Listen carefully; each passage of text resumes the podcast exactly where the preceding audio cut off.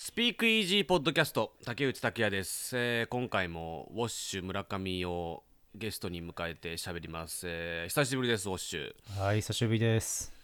と年末の、えーベストガジェット今年のだ2020年のベストガジェット、アプリ本調味料以来の登場ということですね。そうですね。はいうん、だ約3ヶ月ぶりの登場で、えっとまあ、改めて説明するとこの「スピークイージーポッドキャストの」えーウェブディレクターが押し村上で、まあなんかこうちょいちょい記念会だったりとか、えー特に、まあ、最近は関係なくなってますけどあの登場してもらってもう全くあの、まあ、ウォッシュも音楽が非常に好きなんだけども、音楽と関係ない話とかをこうするという、えーフリートークをちょっと配信していて非常に好評という感じですね。ちょっと不思議な感じがしますけどそうなんで。すよ、うんあのーちょうどね、うん。今週あのフェスティバルライフっていう、うんうん。フェスのウェブサイトを運営している津田さんっていうね、はい。えーフェス界でそう有名な方がいるんですけど、そのポッドキャストの150回記念にうん僕出演したんですけど、うん。あのーウォッシュ村上さんとやってるようなやつが撮りたいって言われました。はい。不思議な、本当に。なんでだろう。うん。あんなやつをお願いしますみたいななんか言われたので、はい。はい。あのなんか知らないうちにあのウォッシュ村上もなんかあの私の周りでもなんかねあのちょっと名前が出てきたりするんですが、はい。えー今回はちょっとまああのーまあ今回もフリートークなんですけど、うん。と一応まあ音楽ともまあ関係ないテーマをワンテーマ決めまして喋ろうかなと思っていまして、はい。えーそのテーマが発明です。発明ですよね。はい。発明について、はい。え2人で、まあ、この発明が素晴らしいというですね、うん。えーそういう話をしたいなと思ってるんですけど、うん。えーまあ、まああの音楽的な素晴らしい発明、うんえーこの歴史の中で。うん。でもっと広げてもう歴史の中で素晴らしい発明について、うん。ただ喋っていこうという回なんですけど、まあどうですか？発明に。まあガジェット好きですもんねウォッシュはね。そうそうそう、ガジェットが好きなんで、まあちょっといいなと思ってこういう話が。そうでしょ、んなんかそうこの間ガジェットの話したんで、まあ、ちょっと大きくもう発明みたいな話をするのがいいんじゃないかなと思って、うん。えー結構いろんなそういうのは好きですか？発明は好きですか？よ。まあ新しいまあそうそうそうものっていうのは好きですか？好きです、うん。好きです。まあ、まあ、ちょいちょい買ったりしますね、やっぱ。まあ、男の子好きなんじゃないですかね、でも、発明。そうよね。発明というかそうよね。この細かく、うん。細かいけどなんかいろいろできるものとか、十徳ナイフ好きじゃないですか。ああなるほど小学生とかって。なるほどうんうんうんうん。多分お土産屋さんにあったら買っちゃうようなうんねうんうん。まあ男の子好きな人多いよね、うん。うん、でも今回はその、まあ、ガジェット的なね、そのうん。そうそうそう細かい最近のこのガジェットがいいとか、うんまあ、そう。いう話ではなくてもっと大きい、この発明が例えば音楽業界にとってものすごはいはいはくすごかったんじゃないかみたいな、えこの発明の歴史的意義をみたいな、うん。あのちょっと大きなテーマなんで、うん。えーはい、そういうのを語ろうかなと、まあ、はい我々あの勝手に喋ってるだけで、うん。あの専門家でも何でもないんでリスナーの皆さんはあのそこはちょっと多めに見ていただければなと、ちょっとあの細かい情報の誤差とかはあるかもしれませんけれども、うん。あのそれちょっと多めに見ていただければなと思っております。はい。じゃあちょっと音楽発明であの歴史上の最もウォッシュが素晴らしいと思う私が素晴らしいと思う音楽発明についてちょっと語りましょうか。そうですね。じゃあえウォッシュはもうこう考えてきてんのこれは？そうですね。まあ何個か考えてて、ああはいはい。まあ一個じゃないんだね。そうそうそう。まずはうん。うん。オルゴールとかかなと思って。おおなんでな？んだってなんでなんすか？オルゴールの概念っていうのが、そのなんだろう DTM ってあるじゃないですか。まあ、はい、あの自分のパソコンでそうそうそう。えーあの音楽をもう個人でパソコンだけで完結できるというね。で、はいはい。あのまあちょっとオルゴールの原型はちょっとよくよくわかんないですけど調べたことないんで、うんうんあのちょうどこの回ってくるくるしてるとこって音楽のピアノロールっていうのがあるんですけど、 MIDI っていう情報の。それをこう流してるものにすごいなんか似てて、オルちょっともう私ついていけないんですけれども、ま はい、多分これなんでねもともとあそう詳しいよね。そうそう、多分これ作と曲とかしてる人だったらああーと思うとは思うんだけど、そうオルゴールってあのこうパチンってこう弾くやつがあって、それがこう中のこの出っ張りがくるくる回ってうん。えー、とこう音が鳴るっていう仕組みなんですよ。ちょっとオルゴールについておさらいしてもいいですか？えっとあーそうそうそう。オルゴールはまあなんかちっちゃいねそうそう。私が知ってるのはちっちゃいものでこうゼンマイみたいなのをくるくる巻くとうん。そのゼンマイがこう戻ってくる感じでそえーなんかこう優しいメロディーが鳴りますよね。そうそうそう。で今喋ってんのオッシュが喋ってるのはその中の構造そうってことそうそうそう。まあだから近い、えー、と分かりやすいもので言う鉄筋ってあるじゃないですか。はいはいはい。だから鉄筋っていうのがあったと、うん。まあでかく考えると鉄筋っていうのがあったとして、うん。その中にその要はこの位置でこう出っ張りがあってこう回ると鉄筋がこうカーンってなるじゃないですか,、はいはい。そうはいうはい感じの構造なんですよオルゴールって。あその出っ張りみたいなところに何かが当たることによってメロディーが作られるっていうことですか？そうそうそうそうあーなるほど理解しました。だからまあどこから最初か分かんないけど多分そういう概念があると、そのお音声を自動化するみたいな発想に行き着くのかなっていうと思って。おまあ、レコードとかも多分そんな感じなのかなと思って。だってあるほどね。出っ張りじゃないですか。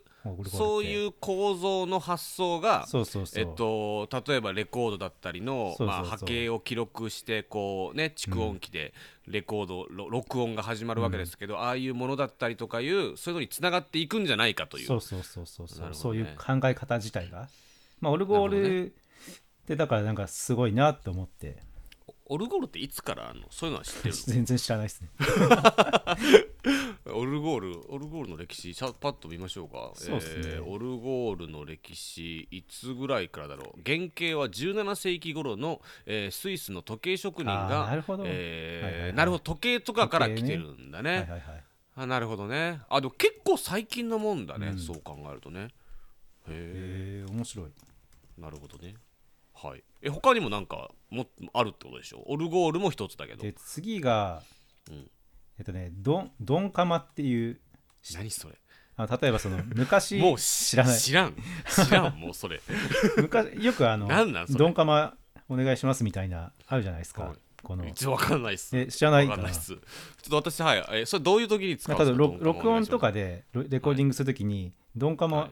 あのリズムのガイド入れるときにドンカマお願いしますって言うんだってその昔の人あのメトロノームみたいなそうそうそう。リズムマシーンみたいな。そうそうそう。の原型にはドンカマチックっていうものがあって、ホはいルグが作った今の。リズムマシーンってこと？そうそうそう。国産初のリズムマシン。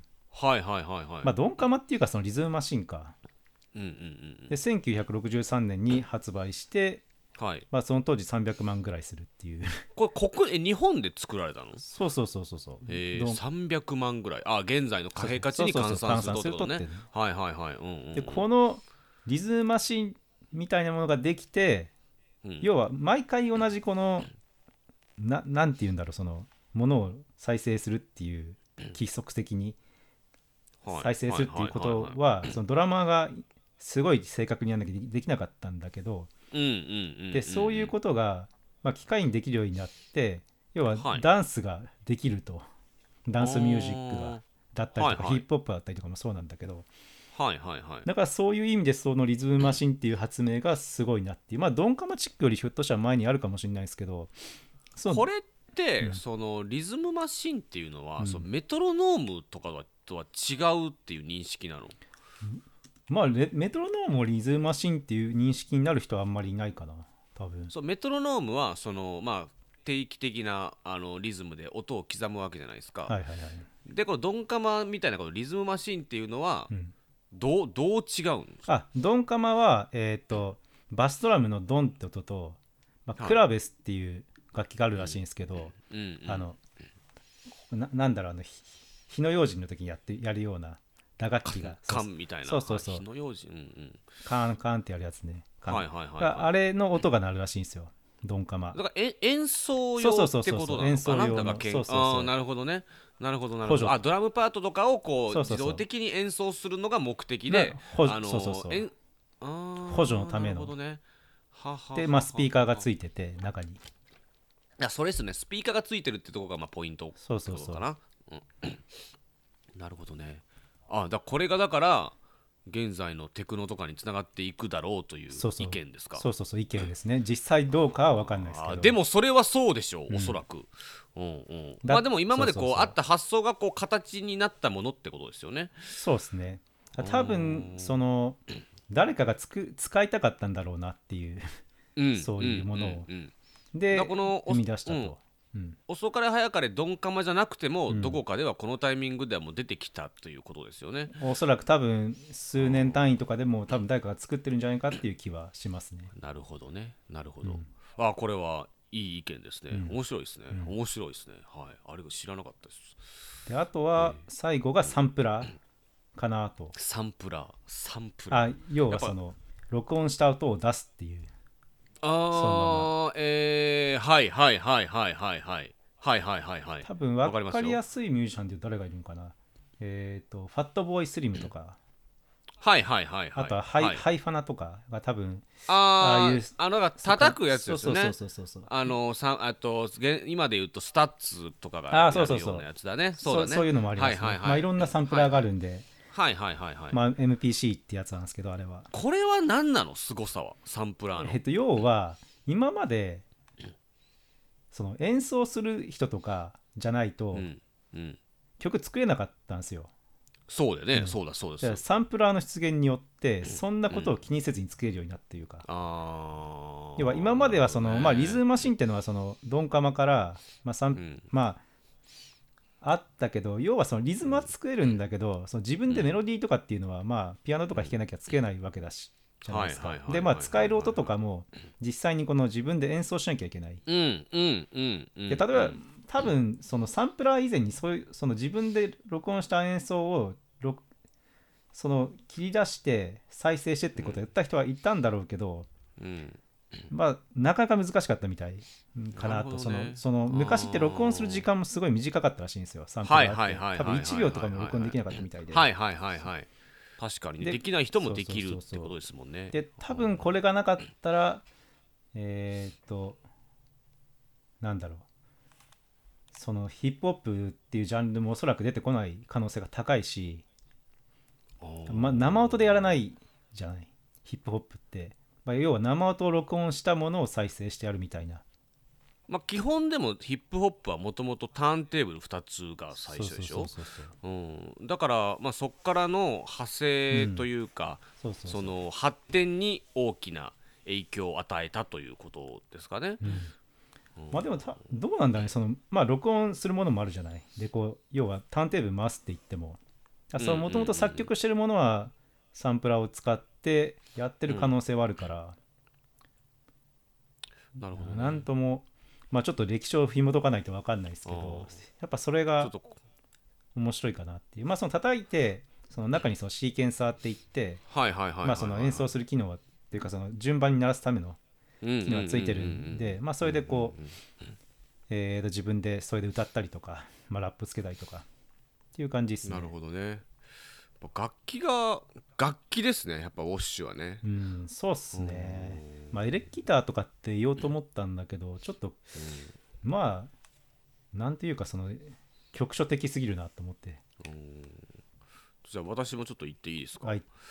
私もね私はもうほんとこれしかないと思ってるんですけど、蓄音機とレコードです。ああ、そうっすよはい。ね。、はい、そうそうそう。もうこれしかないと思っております、私あのもうこの数週間蓄音機とレコードについて あの調べていたんですけど、もう調べれば調べるほど蓄音機とレコードの偉大さをもう目の当たりにしております。まあそうなるよなとは。すごいよね 蓄音機とレコードってね。うん。あのー理由はもう本当にこの音楽をうん。録音できるようにここからなったという、うん。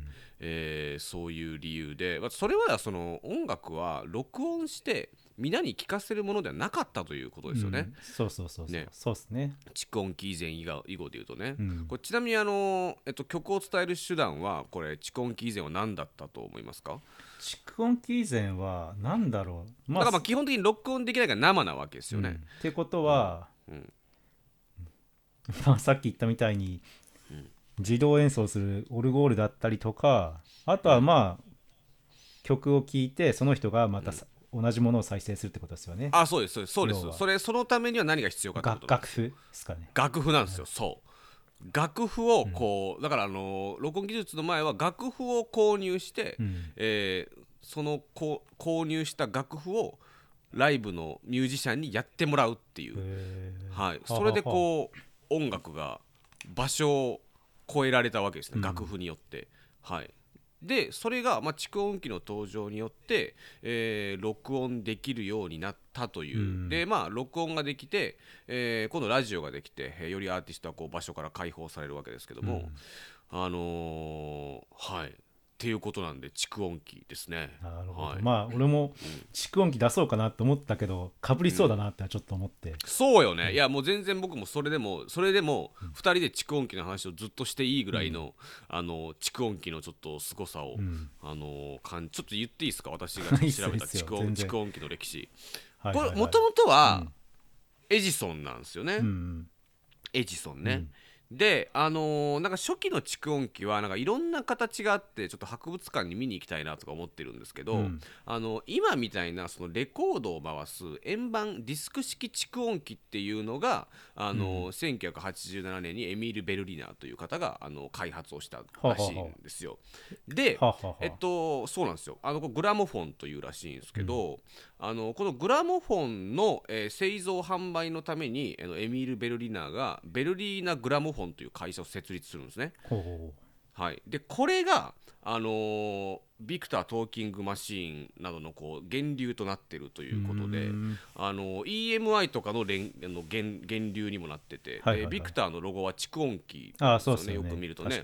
だと結構レコード産業の源流にもこの蓄音機の開発がなっているという、ほうほうほう。で初期はあのー録音はねちょっとあのー声のみだったみたいですねあ音楽を録音してないっていう。そう音楽を録音そう後ろのバンドとか、うん。まあだからまずあのあのオーケストラとかなんですけど、うん。オーケストラの後ろの音を録音するにはちょっと役不足だったという、はあはあは。あはい、周波数的にもちょっとこうなんかまだ狭かったりとか、えーなのでオペラの声を録音して1900年代初めに売り始めるみたいな。ほでオーケストラもできてジャズバンドができてみたいな、あのーそういう形になって、えーまあ、蓄音機がこう発展していくわけですけど、やっぱ録音して売るという、えーこれは蓄音機からなわけですね。間違いなく。はい。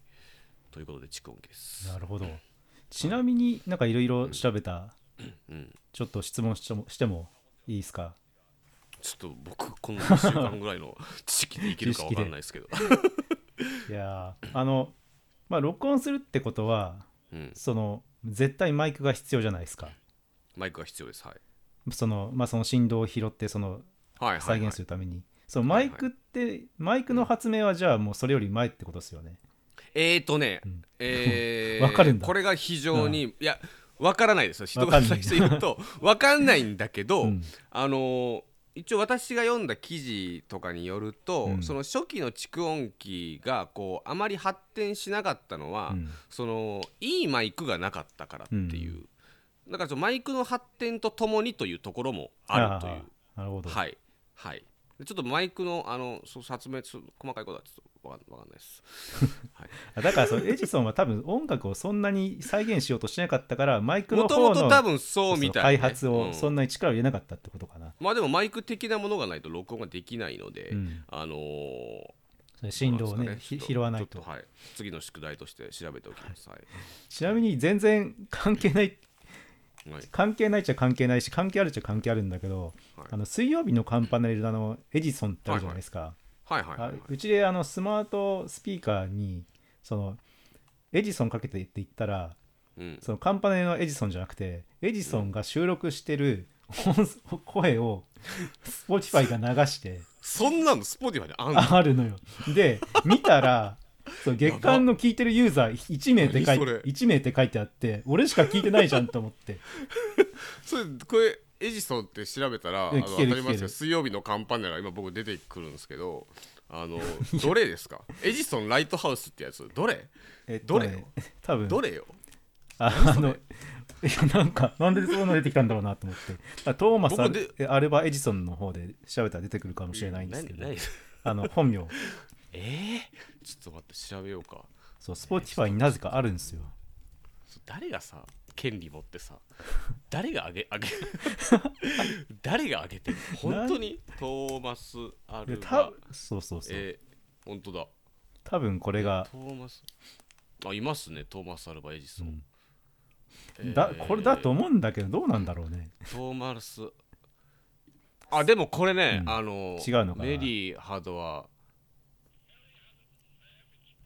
いやこれ多分ねすごいやつじゃない？すごいやつじゃない歴史的なやつ、あのこれメディ・ハドはリトル・ラムかな？うん。これってあのメリーさんの羊でしょ？うん、ねメリーさんの羊ですよね。あそうこれ私ちょっとあの調べたやつにちょっと出てきたので 本あ物っぽい、のちょっとそれをちょっとあのちょっと紐解きながら時間かかりますがやってもいいですか？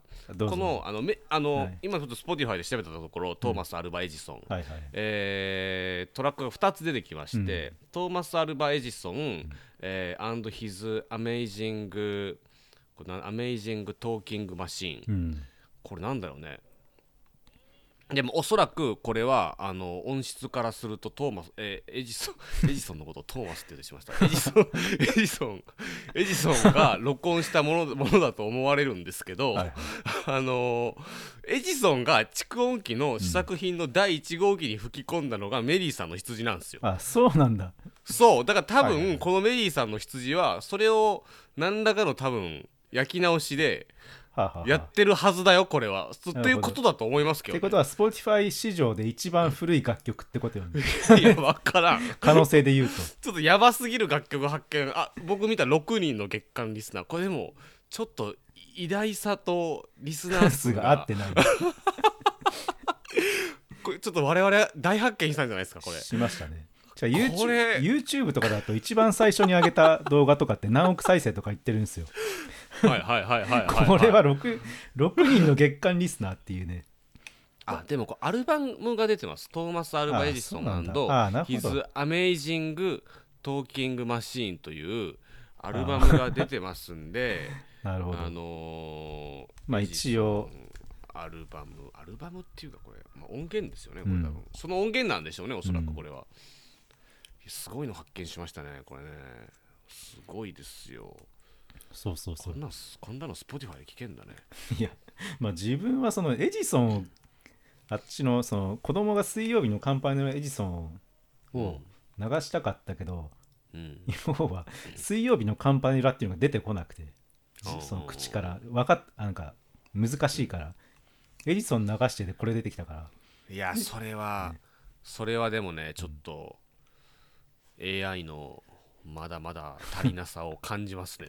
っていうかよく発掘してきたなっていうこれを 逆に。そっちがやっぱ第一でやるっていうのはちょっとうんね、うん。まだまだだなっていう感じがしますね。うんえーではじゃあ音楽発明についてちょっと一通り話したとこで、はい、えー 歴史の中でのまあナンバーワン発明というかこう、はい。なんか今さっき喋った感じで言うと、なんか好きな発明っていうとこにもなんか近いような気がしますねなんかね、うん、自分が好きな、はいなんか歴史を変えた発明っていうまあいっぱいあるので、えーはいっていう感じがしますけど、どうでしょう？歴史的なこの だいぶまあテーマでかすぎですけど。多はいはい。そう。こ多分。一般的には何なんだろうね。一般的にはえーこれもままああいっぱい一般的にはねね。うん。あるね。活版印刷とか言わよく言われるね。文字のうん発明と活版印刷ですね。はい活版印刷。そうそうそう。えーまあ三大発明でいうと羅針盤火薬もそうなのかな。ああそうですね。うん。ただその辺はやっぱちょっと違う方向で行きましたね自分はああでまあ例えば電気とかインターネットとかもあるわけですけれどえーじゃあウォッシュの、あのー発明素晴らしい発明を教えてください。そうそう。でこれはあのちょっとその何の発明がいいかっていうのをちょっと聞くときに、はい。まあ、概念でもありかっていう話を前提としてちょっと言ったじゃないですか。はいはいはいはいちょっともっと範囲広げようかなと思って、はいはいはいはいはい。でで自分がまず1個目は火を扱うっていう発想かなと。まあそうですね。それはそうでしょうね、はいはいはいはいはい。それでた人類が病気になる可能性というかそのうん。消化にかかる時間がめちゃくちゃ減ったから、うんうんうんうん。まあそれで時間が有効に使えるようになっって人口が一旦爆発的に増えたんじゃないかって言われてるみたいで。まあこれはでも発明と言ってよ良いでしょうこれは全然。うん。うんで2つ目がうん。えーっとねレンズ。レンズ。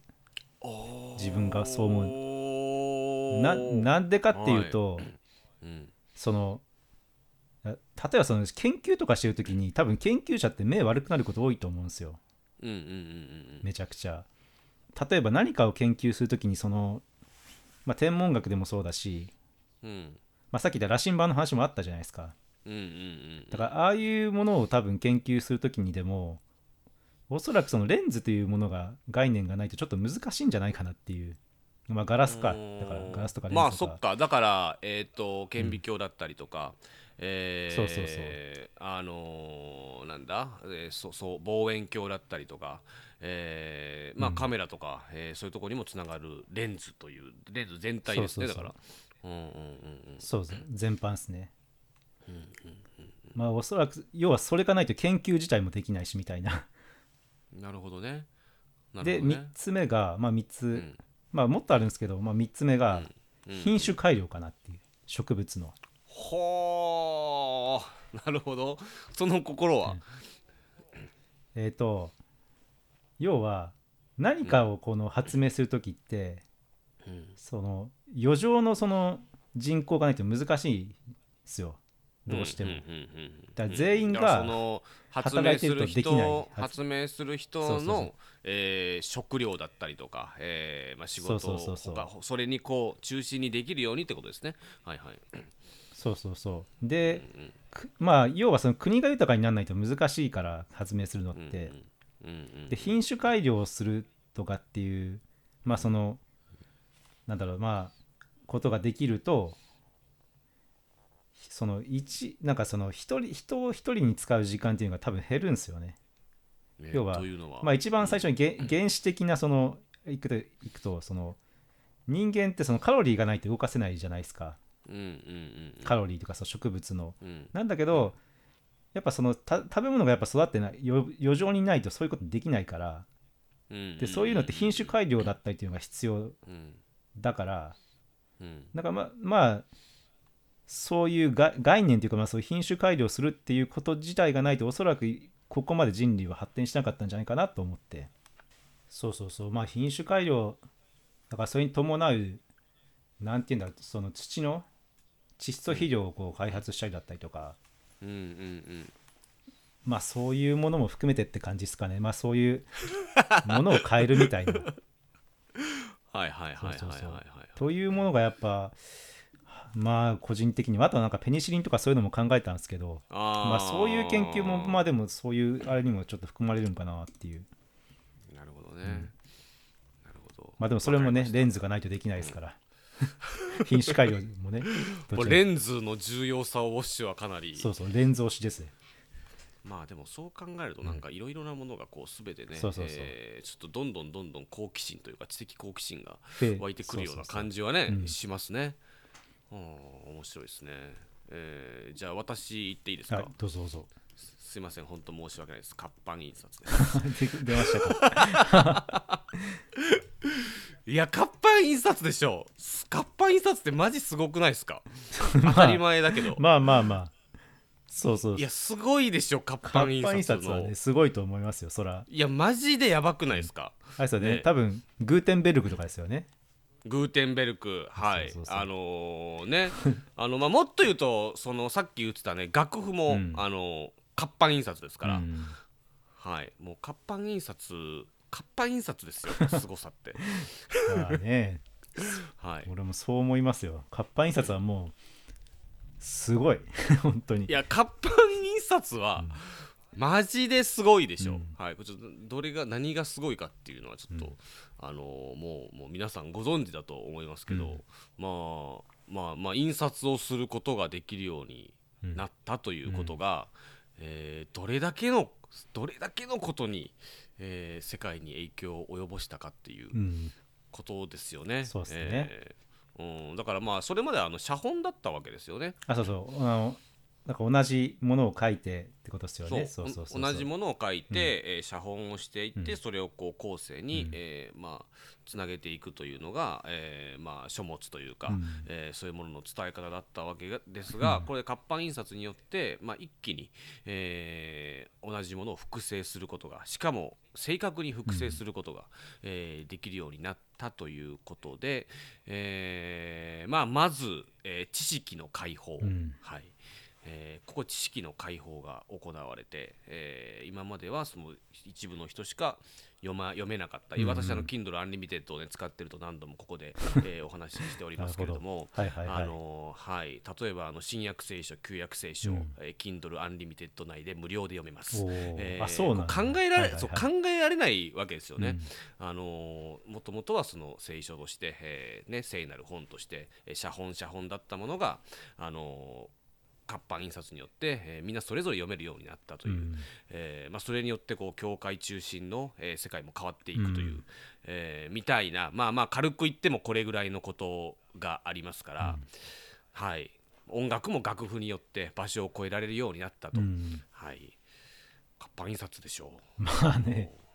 う。その活版印刷すごい不思議なのが、まああれも確か教会でしたっけ？最初が、は活版印刷したのがですか？そうそうそう。しきっああかけ。そうなんですね。いやどうどうだっけ？そのきっかけってあるじゃないですか。日本の場合はお寺からなんですよ、確か。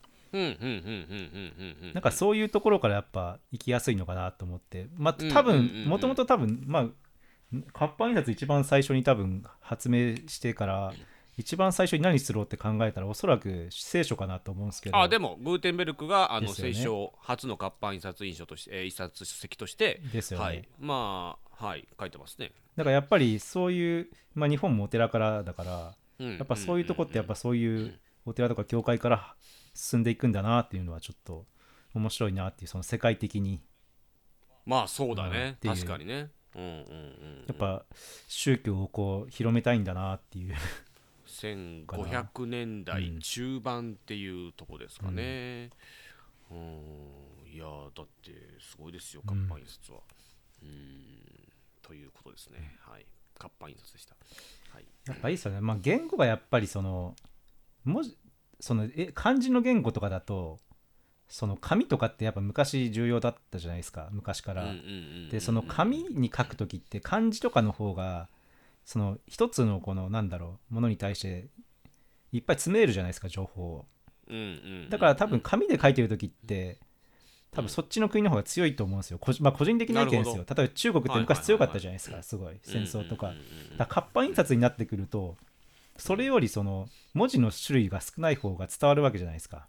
そのいかいっぱいかまあ、単純にだからその文字数が少ない方が活版印刷に適してますよね。そうそうそう。のアルファベットとその漢字ひらがなっていうのは文字数が大きく違うから文字数がこう少ない方がすぐもう ABC から Z まですぐできますそれ組み合わせるだけなんで、活版印刷しやすいっていうことですよね。だから情報も伝わりやすいじゃないですか、うんうんうん。活版印刷。例えばまあ一個スローにも、まあ、漢字がいっぱいある言語だったりするともうそんな、まあ何無理よ。そうそうかかるわけじゃないですか、無理よ。号外なんて作れないわけですよ昔だったら。うん今だったらまあまあ全然いけるんですけどやっぱ昔だったらそういうのも情報の伝達めちゃくちゃ早いんだろうなっていう。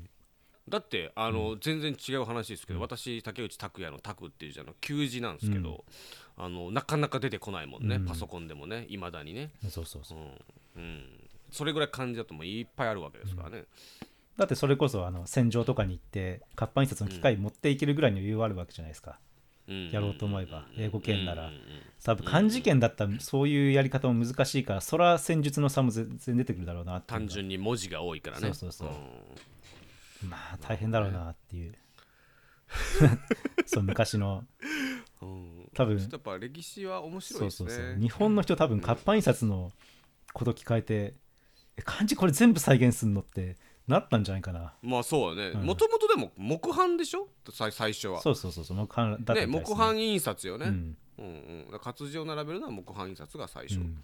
はいはいはいはい。なるほどね。ちなみにさっき話した自分の話は Kindle Unlimited ってみ今見れるんかな？で見れる本で「世界史を変えた植物」っていう本あでそれね。見ました？僕よ読んだ読んだ、うん。面白かった、うん。面白かったそうそうそう。面白かったね、うん。うん。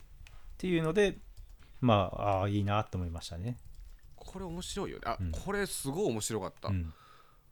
世界史を変えた。これ読んだ。面白かった。やっぱ植物って面白いですね。そうそうそう。あトウモロコシがねどこから来た植物トウモロコかシ よくわからないトウモロロコシトウモロコシ論は面白いし、うん。いや植物はマジで、あのー我々はだから小麦のうん小麦を育てているのか、うん。小麦の奴隷なのかという、ありましたね、えーね、そういう話もうん。非常にこう面白いですよね植物のそう話はね。そうそうだから日本が狭い地域なのにあんだけ人口を増やせたのはうん。稲のおかげだっていう、稲。そう。はい。連鎖稲ね。連作障害が起こんないとかかとかね。この本マジ面白かった、これこれえもうまだ見れますよね Kindle 見てるとまあね多分やってんじゃないやってんのかなのかなあいけるいける。あこれじゃないの？世界史を大きく動かした植あ物そうだっけか。こっちでしょ？こっちこっち。世界史をあこれだそう。そうこっちこっち。こっち世界史を大きく動かした植物。あでも書いてる人は一緒なんだ。こそうそうそう、書いてる人は一緒っすね。うなるほど。これは面白かったですね。皆さんおすすめですんで。はい。はい。あいいっすね。もう活版印刷1個っすかもう一個。すごい。はい。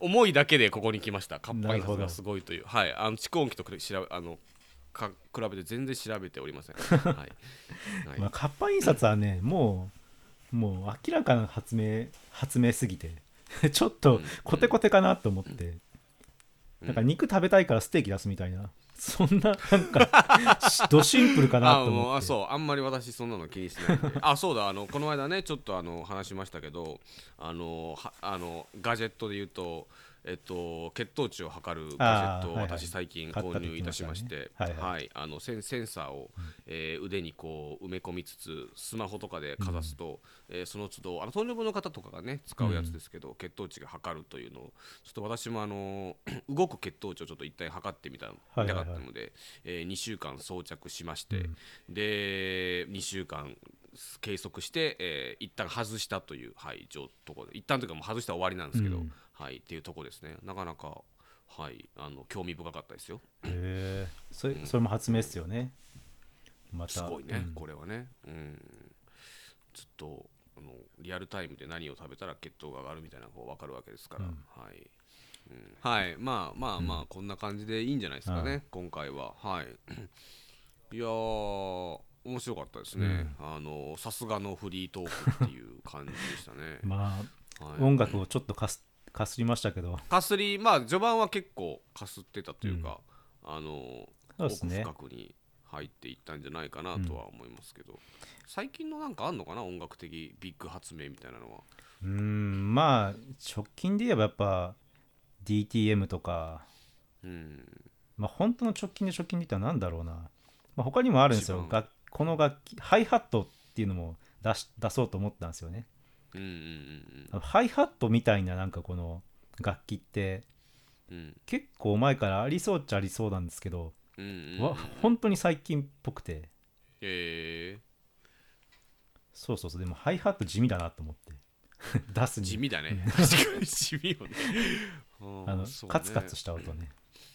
まあでもあの音はないんですよなかなかまあじゃあまあ今日はこんなとこですかね。そうですね。えー次回次回はどうしますか？なんか喋りたいことありますか？